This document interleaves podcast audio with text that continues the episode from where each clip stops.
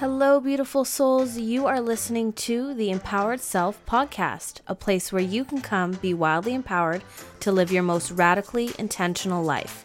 And I'm your host, Linda Alicia. I'll be coming at you weekly with real, honest conversations, step by step action plans, and a whole lot of info on mindset, movement, habits, and intuitive eating. Plus, I'll throw in a little bit of sarcasm and sass on the side. So let's dive in as you get ready to be empowered. Hello, you guys. Welcome back to the Empowered Self podcast. I have a little bit of a pep talk episode here for you, which means we are going to be trying to be um, around the 10 minute mark here.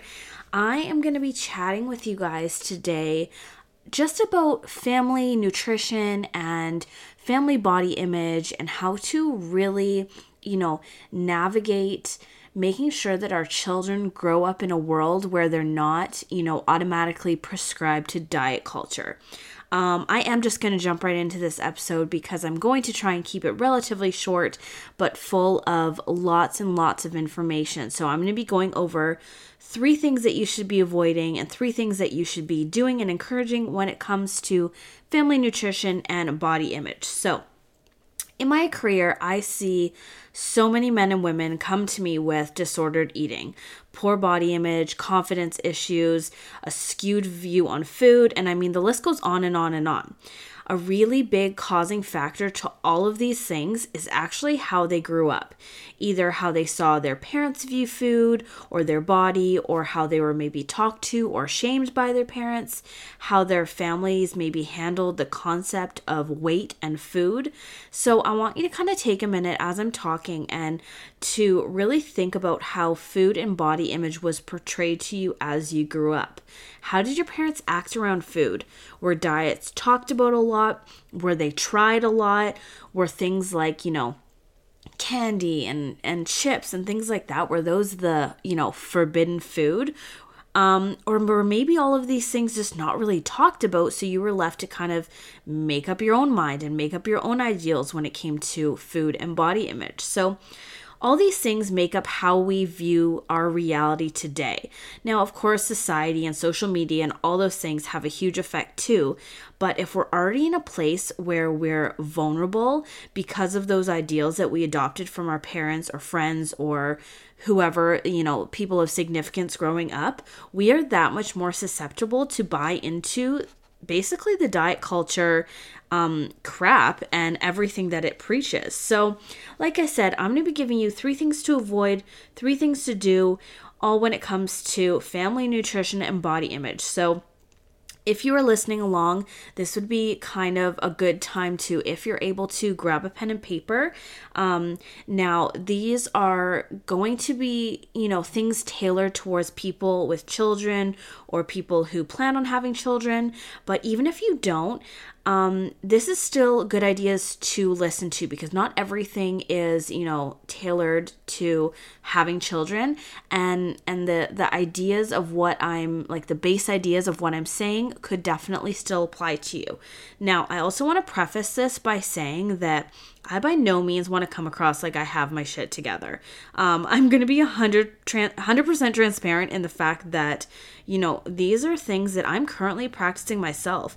And that's why I feel so passionate and called to talk about this because, you know, it's an ongoing lesson for both parents and and children and individuals and so these are merely my suggestions, and I am by no means telling you that you have to do these. So please just know that up front. Um, these are just things that I'm finding are really, really helpful with my journey with my family. So Three things to avoid. The first thing you want to do is you do not want to portray your body image issues onto your children. This means that if you're struggling with body image, it is your job to make sure that A, you reach out and you get help for it, and B, you don't allow your children to hear you say things like, you know, I feel fat in that, or I hate the way this this shirt makes me feel, and the way it makes my arms look, or etc. So I know that might might sound harsh, but your body image issues are not your child's. And the more they see you struggle, the more they're going to adopt those thoughts and ideas and think that that's a normal way to view your body. So, um, that is number one. The second thing is try not to label things like candy and chips and chocolate as bad and things like vegetables as good. Doing this is only going to perpetuate the idea that there are, in fact, good and bad foods, which there aren't. Food has no moral value, and that needs to be something that, you know, you really buy into because we've, I mean, for as long as I can remember, I had heard, you know, chips are bad, vegetables are good, and that's just how we, you know, automatically label food. But if we can really get away from that, um, that is so beneficial to our children and ourselves um, because, you know, instead of using um, words like, you know, candy and chocolate are bad, you can say things like, you know, candy and chocolate can sometimes make your tummy hurt. So let's have something that will make your body feel good first. And if you're hungry later, we can try something else. That way, you know, the more we make those things forbidden, the more that our children are going to go into adulthood thinking that those things are off limits. And they're more likely going to have binge issues with them later. So if we can make them kind of you know, no big deal and not so, you know, quote unquote forbidden, um, it's going to really help your children as they grow up and you as well just be able to accept food as it is. So, your vocabulary matters when it comes to food, and you need to know the weight of your words when it comes to those things. The third and final thing is do not force your children to finish their plate. Now, seriously, I know as a mama for myself, this is probably the hardest one because we're just so programmed to, you know, not want to waste food and not want to waste money. However, forcing children to finish their food is actually really completely taking away their internal hunger cues. So, with that said, I'm going to go into, you know, the three things to try instead, the three things to encourage with yourself and your kids. So, you know, going right into that, teach your kids to listen to internal hunger cues and yourself as well. So instead of, you know, focusing on clean plate, how about trying, you know, to teach tummy full? And like I said, this can go for you also. So when your child says they're full, but you know that they're going to want dessert later because that's just how it works, and that's okay. Just start having a conversation with them about how their stomach feels. So, you want to ask questions and give direction. So, talk to your kids in kind of like a, a visual way, help them visualize what a full and an empty stomach feels like, and use this to help them identify how hungry they are. And the more you do it, the better they will get and the more confident they will get and the more confident you can feel in, you know, that what they're telling you is the truth. So some ways to kind of maybe incorporate this is speak it out loud for yourself. So, you know, if you are full and you're listening to your internal hunger cues, but there's still stuff left on your plate, verbalize that out loud. Say, okay, um, mommy's full now you know, and like point out that there's still food on your plate. Um, it might seem kind of silly, but it's it's really really powerful, and it it teaches it, it just further helps teach your children to listen to their own bodies, which is going to be such a key thing and something that so many people are missing um, in their adult life. So another thing to do with you know teaching the internal hunger cues is and hunger and fullness cues, I should say, is to encourage eating slowly. Have conversations at the dinner table. Ask your kids about their day. This is going to encourage slower eating for everyone and allow you and your children to really tune into your hunger and fullness cues. So, that was a big number one. Number two is ditch the diet culture yourself. This means really making it a priority to become knowledgeable in anti diet culture things, which is why I share so much about it, you know, on on my social media, on my podcast, on my Instagram, on my Facebook, because I really want to cause that awareness that, you know, diet culture is is not what it's made out to be and that there are other ways to see progress as opposed to just you know buying into all the crap the diet culture puts out there. So just know that social media and hollywood and all that kind of stuff they're not always a great standard for body image. So really make it a priority to do your own healing if you're someone who struggles with diet culture Now, the last thing you want to do, and this kind of ties into what I said earlier, um, you really want to watch your wording and you want to watch your children's wording. Um, make sure that they're not and you're not using words like fat or big or you know, chunky as a negative thing. And if they do, correct them. Teach them and talk to them how, you know, every body is beautiful and how people are more than just their physical appearance and that we shouldn't be making comments about people's physical appearance, right? Um another big one and like I said, this is not me acting like I have my poop in a group, but this is definitely one thing that, you know, I'm proud to say that in the last year or two, I've really started to put focus on and prioritize with my kids. Um, and that's to compliment them on non physical things often. So things like, you're so smart. Um, I love what a big heart you have. Wow, that was so kind of you to share with your brother or your sister. Things like that.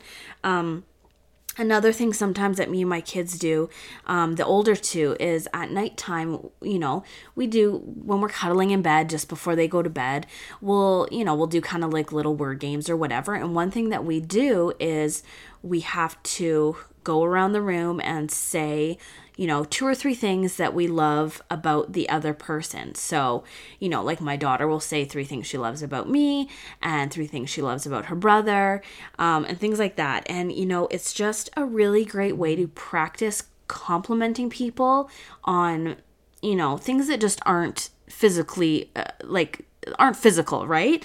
Um, so just watch your wording and make sure that you're teaching your children um, proper wording as well because I think that's so, so huge. And so the more we portray healthy views and words and experiences to our children, maybe, just maybe, we can change their future um, and their future experiences with diet culture and body image as they get older it starts with us though and that's my point of this episode is it starts with complete awareness within ourselves of how we view food and the body and things like that. So i want to kind of send you away with a little exercise to do because um, if i'm if as I'm talking this is kind of really resonating with you and you know you're thinking and of examples in your own life that this can relate to, I want you to, you know, children or no children, sit down and journal on these three things.